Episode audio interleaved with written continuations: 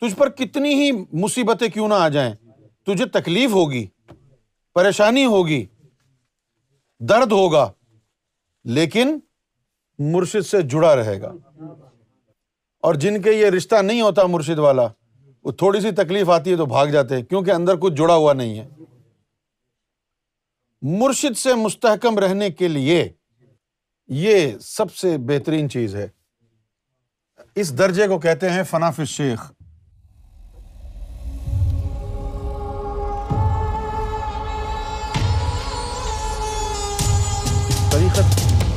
تعلیم تو اپنی جگہ ہے، لیکن طریقت کی تعلیم سے بڑھ کر طریقت کی ثقافت ہے۔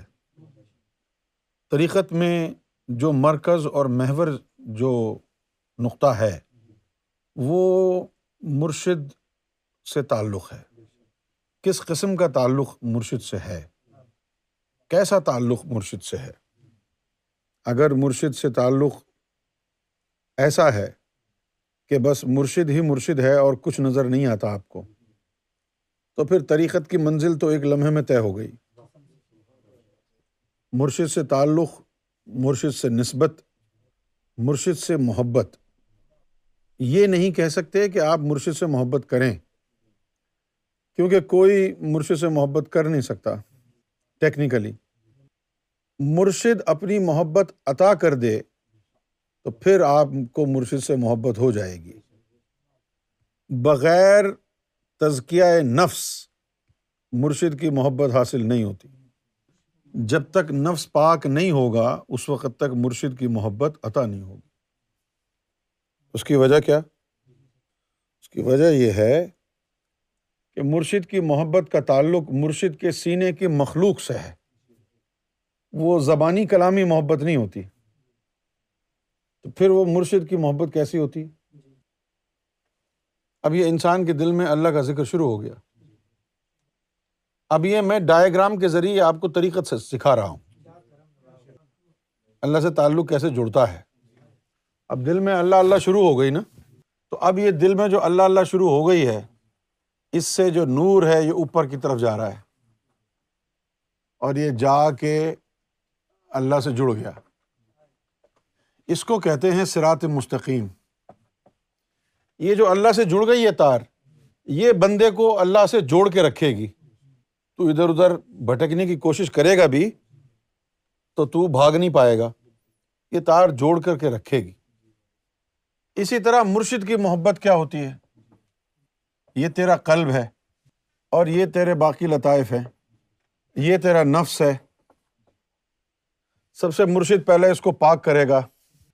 نفس کو نفس کو پاک کر کے مرشد اپنے سینے کی کوئی مخلوق تیرے سینے میں یہاں رکھ دے گا۔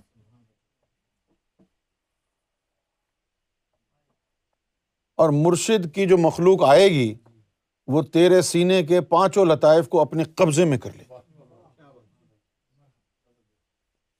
وہ جو مرشد کا جسہ تیرے سینے میں ہوگا، وہ تجھے مرشد سے جوڑ کے رکھے گا۔ تیرا رخ ادھر ہی رہے گا۔ دنیا کتنی بھی تجھے کھینچے، تجھ پر کتنی ہی مصیبتیں کیوں نہ آ جائیں، تجھے تکلیف ہوگی، پریشانی ہوگی، درد ہوگا، لیکن مرشد سے جڑا رہے گا۔ اور جن کے یہ رشتہ نہیں ہوتا مرشد والا، وہ تھوڑی سی تکلیف آتی ہے تو بھاگ جاتے ہیں، کیونکہ اندر کچھ جڑا ہوا نہیں ہے۔ مرشد سے مستحکم رہنے کے لیے یہ سب سے بہترین چیز ہے۔ اس درجے کو کہتے ہیں فناف شیخ جتنا مرشد کے بارے میں سوچے گا تو اتنا نور بنے گا۔ جتنا مرشد کے لیے محبت کے جذبات پیدا ہوں گے، اتنا منور ہوگا تو۔ ہاں، تو رنگ طریقت میں طریقت کی جو روح ہے، وہ ہے مرشد سے رشتہ الفت استوار کرنا۔ مرشد جو ہے، وہ تیرے نفس کو پاک کر کے اور اپنے سینے کی کوئی مخلوق تیرے سینے میں رکھ دے۔ وہ جو مخلوق مرشد کی ہوگی، وہ تجھے مرشد سے جوڑ کے رکھے گی۔ اب جب ایسا آدمی تمہارے پاس آ گیا، اس کے پاس جب بیٹھو تو کیا کرو؟ اپنے دل میں جو تمہیں سرکار سے کہنا ہے، وہ بات اپنے دل میں رکھ کے اس کے پاس بیٹھ جاؤ فناف شیخ کے پاس۔ وہ تمہارے دل کی بات اس کے ذریعے بڑی چپ کر سے، خاموشی سے مرشد تک پہنچ جائے گی۔ کیونکہ وہ تمہیں دیکھ رہا ہے۔ تمہارے دل سے جو بھی خواہشات ہوں گی جائز فناف شیخ کا دل جو ہے، وہ کھینچ لے گا۔ اس کے دل میں یہ طاقت ہوتی ہے۔ وہ کھینچ لے گا۔ کھینچ کے مرشد تک پہنچا دے گا۔ تو سب سے اہم ترین نقطہ جو طریقت کا ہے، وہ ہے مرشد سے تعلق۔ اس سے بڑھ کر طریقت میں کوئی اہم نہیں ہے۔ طریقت میں امتحانات بھی ہوتے ہیں، لیکن وہ امتحانات محبت کے ہوتے ہیں، شریعت کے نہیں ہوتے۔ محبت کے امتحان ہوتے ہیں۔ اس امتحان میں یہ دیکھا جاتا ہے کہ یہ بندہ مرشد سے پیار کرتا ہے یا کسی اور سے؟ ایسی صورت حال پیدا ہو جائے گی امتحان کے دوران کہ یا تو مرشد کو رکھو یا پھر باقی لوگوں کو رکھو۔ اگر آپ کہتے ہیں کہ جی میں تو مرشد کے ساتھ ہی ہوں، تو باقی سب ناراض ہو جائیں گے آپ سے قطع تعلق کر لیں گے۔ اور اگر ان کی بات رکھی تو مرشد ہاتھوں سے گیا۔ یہ امتحانات طریقت میں ہوتے ہیں۔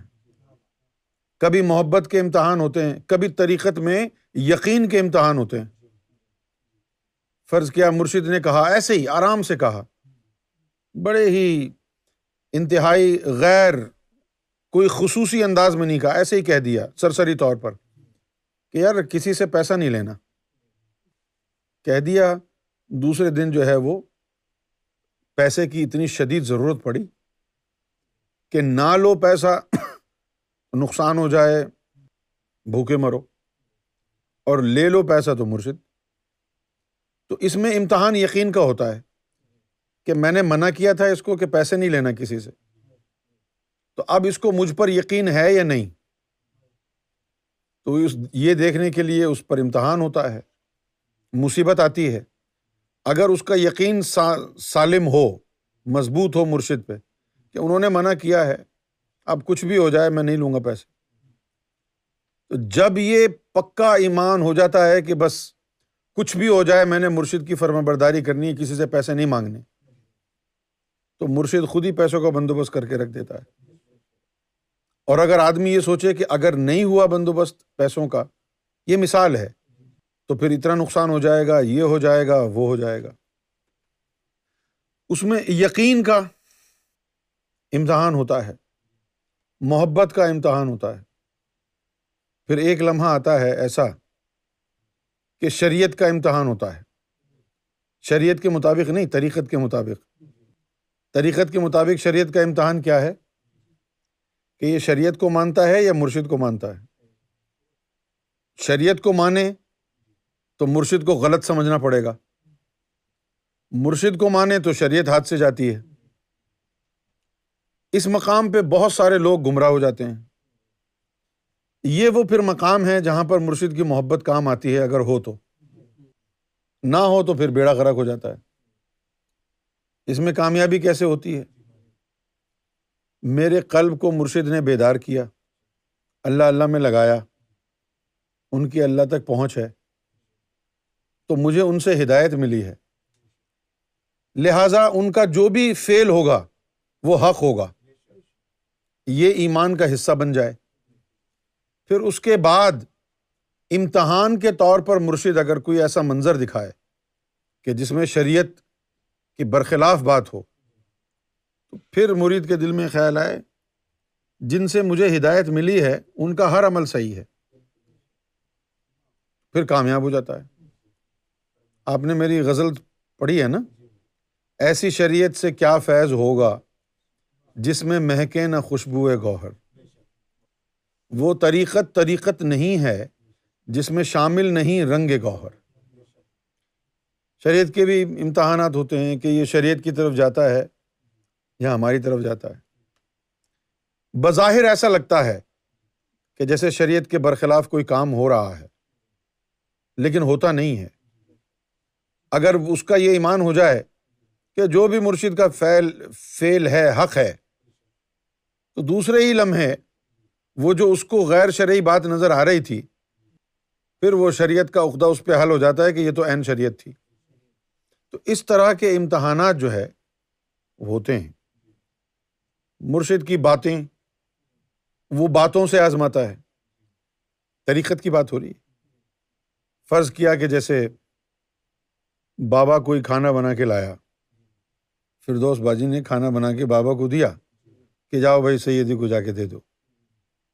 اب جناب سیدی نے بابا کو کہا کہ یہ کھانا کہاں سے لائے بابا کہتا ہے فردوس نے بنایا ہے۔ سیدی کہہ رہے ہیں، نہیں، انہوں نے نہیں بنایا۔ اب بابا سوچے گا میرے سامنے بنایا ہے اس نے۔ تو یہ سیدی کہہ رہے ہیں کہ نہیں، انہوں نے بنایا ہی نہیں۔ تو وہ پریشان ہو جائیں گے۔ کہ یار میرے سامنے جب بنایا ہے تو یہ کیوں کہہ رہے ہیں کہ انہوں نے نہیں بنایا؟ لیکن اگر پھر وہ یہ سوچیں کہ نہیں، جو یہ کہہ رہے ہیں وہ صحیح ہے، شاید مجھے جو ہے نا وہ غلطی ہوئی ہے۔ جب یہ خیال آ گیا تو امتحان میں پاس ہو گئے۔ پھر یہ خیال بھیجے گے بھیجیں گے کہ دراصل وہ کھانا جو بنایا تھا، وہ انہوں نے نہیں بنایا۔ ان کے دل میں جو محبت ہے، اس نے بنایا تھا۔ انہوں نے نہیں بنایا۔ وہ کیوں بنائیں گی بھائی؟ وہ جو دل میں محبت ہوگی وہ بنائے گی نا؟ طریقت میں اس طرح کی چیزیں ہوتی ہیں جو آدمی، عام آدمی کو سمجھ میں آتی نہیں۔ اور اس کا، اس کی کنجی کیا ہے کامیابی کی؟ کہ آنکھیں اور کان بند کر لے مرشد کے آگے۔ جو وہ کہہ رہا ہے مرشد وہ کرے۔ جو وہ کہہ رہا ہے وہی حق ہے۔ وہی سچ ہے۔ یہ جو روحانی لوگ ہوتے ہیں، یہ کسی اور ہی دنیا کے ہوتے ہیں۔ ان کے افعال کو، اعمال کو، باتوں کو سمجھ نہیں سکتے۔ یہ بات کچھ اور کریں گے، آپ سمجھیں گے کچھ اور۔ اگر انہوں نے کہا کہ یار کوئی پوچھتا بھی نہیں ہے، کوئی آتا بھی نہیں ہے، تو آپ یہی سمجھیں گے کہ یار شکوا کر رہے ہیں نہ آنے کا۔ پتہ نہیں کس سے باتیں کر رہا ہے وہ۔ تمہارے قلب سے کر رہا ہے، تمہارے جسم سے کر رہا ہے، تمہارے نف سے کس سے کر رہا ہے باتیں؟ ایسا معاملہ ہو تو پوچھنا چاہیے کہ مجھے کیا کرنا ہے۔ اپنی مرضی سے کچھ نہیں کرنا ہے کہ مجھے کیا کرنا چاہیے۔ تو طریقت کے امتحانات جو ہے وہ بڑے پیچیدہ اور مشکل ہیں، لیکن ان کا راز ایک ہی ہے۔ کامیابی کا راستہ ایک ہی ہے۔ کیا؟ جو مرشد کہے وہ حق ہے۔ جو مرشد کرے وہ حق ہے۔ تو مرشد کے سامنے بولنا نہیں ہے یعنی جواب نہیں دینا ہے۔ اگر وہ پوچھے کہ کیا کمرے میں اجالا ہے یا اندھیرا ہے، تو آپ سمجھے تو ہیں نہیں کہ کہاں کی بات ہو رہی ہے۔ تو پھر جب آپ سمجھے نہیں ہیں تو آپ یہی کہیں گے کہ اس کمرے کی بات ہو رہی ہے۔ تو اس کمرے میں تو اجالا ہے، آپ کہیں گے اجالا ہے۔ تو گئے۔ یا آپ کہہ دیں اندھیرا ہے، پھر بھی گئے۔ تو ادب کیا ہے؟ حق کیا ہے؟ آپ جانتے نہیں ہیں کہ کون سے اجالے کی بات ہو رہی ہے، کون سے اندھیرے کی بات ہو رہی ہے۔ آپ نے کہنا ہے کہ سرکار آپ بہتر جانتے ہیں۔ صحابہ کرام کو بھی یہی بات حضور نے سکھائی تھی کہ جب تم سے کوئی سوال پوچھا جائے تو کہا کرو و اللہ عالم و رسول کہ اللہ اور اس کا رسول بہتر جانتے یہ طریقت کے آداب ہیں، یہ مرشد کی صحبت کے آداب ہیں، یہ وہ چیزیں ہیں۔ اگر یہ چیزیں آپ کی کمزور ہیں تو ذکوریت بیکار ہو جاتی۔ ہے یہ ساتوں لطیفے ایک طرف، ان کا ذکر سے آباد ہونا بھی ایک طرف۔ مرشد سے اگر تعلق ایسا نہیں بنا ہوا کہ جس میں مرشد دن کے وقت، اجالے کے وقت یہ کہے کہ یہ رات ہے، تو آپ بجائے بحث کرنے کے یہ کہہ دیں کہ حضور آپ نے درست فرمایا۔ زبانی کرامی حد تک آپ جو ہے، کہہ بھی دیں تو اس کا فائدہ نہیں ہے۔ یقین ایسا ہو کہ آدمی، اور میں نے دیکھا ہے، لوگ شیطان لوگوں کے ذہنوں کو پکڑ لیتا ہے یا شہوت کا غلبہ ہوتا ہے لوگوں پر۔ تو اس عالم میں جیسے بیوی ہے اور ماں ہے، تو وہ ماں کے حق کو جھٹلا کے بیوی کا ساتھ دے دیتا ہے۔ اور نظر بھی آتا ہے کہ بیوی جو ہے وہ حق پر نہیں ہے۔ پھر بھی اس کی ہاں میں ہاں ملاتا ہے ہاں تم صحیح کہہ رہی ہو، انہوں نے یہ ظلم کیا ہے، انہوں نے وہ ظلم کیا کچھ نہیں دیکھا۔ جو بیوی نے کہا وہ مان لیا۔ ہوتے ہیں ایسی بہت سی بیوی ایسے بہت سے لوگ ہوتے ہیں۔ یا آپ کسی کے بارے میں بدگمان ہیں کوئی جھوٹی کہانی آپ کو سنا دے، آپ اس کی ہر بات مان لیتے ہیں۔ بہت سے لوگ محبت میں آپ کو دھوکا دیتے رہتے ہیں، لیکن آپ کا دل کہتا ہے نہیں، یہ صحیح ہے۔ تو ان سارے کاموں میں آپ آنکھ سے دیکھنے کے باوجود بھی کسی کی باتوں میں آ جاتے ہیں، اس کی بات مان لیتے ہیں، جو آنکھوں سے دیکھا ہے، اس کو جھٹلا دیتے ہیں۔ جھٹلاتے ہیں کہ نہیں؟ تو یہی چیز مرشد کے لیے کیوں نہیں ہے؟ یہ چیز کب پیدا ہوتی ہے؟ جب مرشد کی محبت کا رنگ بندے پر چڑھ جاتا ہے۔ پھر جو مرشد کہتا ہے وہ حق ہوتا ہے۔ یہی یقین کی کنجی ہے۔ مرشد مرشد لکھے آدمی تقدیر پہ اور پھر ربڑ لے کے سب کچھ مٹا دے۔ صرف مرشد لکھا رہ جائے کہ بس جو سرکار نے کہا ہے، وہی حق ہے، باقی کچھ نہیں ہے۔ بہت عرصے سے لوگ طریقت کی باتیں سنتے آ رہے ہیں، طریقت کی نصاب سنتے آ رہے ہیں۔ یہ بہت بڑی زیادتی ہوگی کہ آپ کو ذکوریت کا تو پتا ہو، کشیت، خشیت کا تو پتا ہو، لیکن آپ کو رنگ طریقت کا پتہ نہ ہو۔ کیونکہ رنگ طریقت کے بغیر ذکوریت بھی بیکار ہے۔ کچھ نہیں ملتا۔ صرف ذکوریت سے نور بنے گا۔ مرشد کی ایک بات پر شک کیا، وہ نور ضائع ہو گیا۔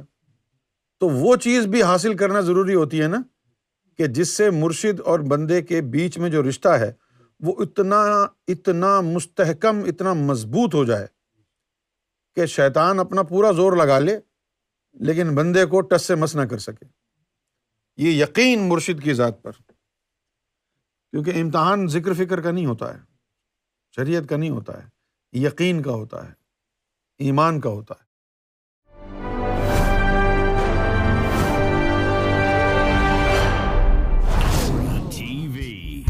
Bringing light love and peace in your life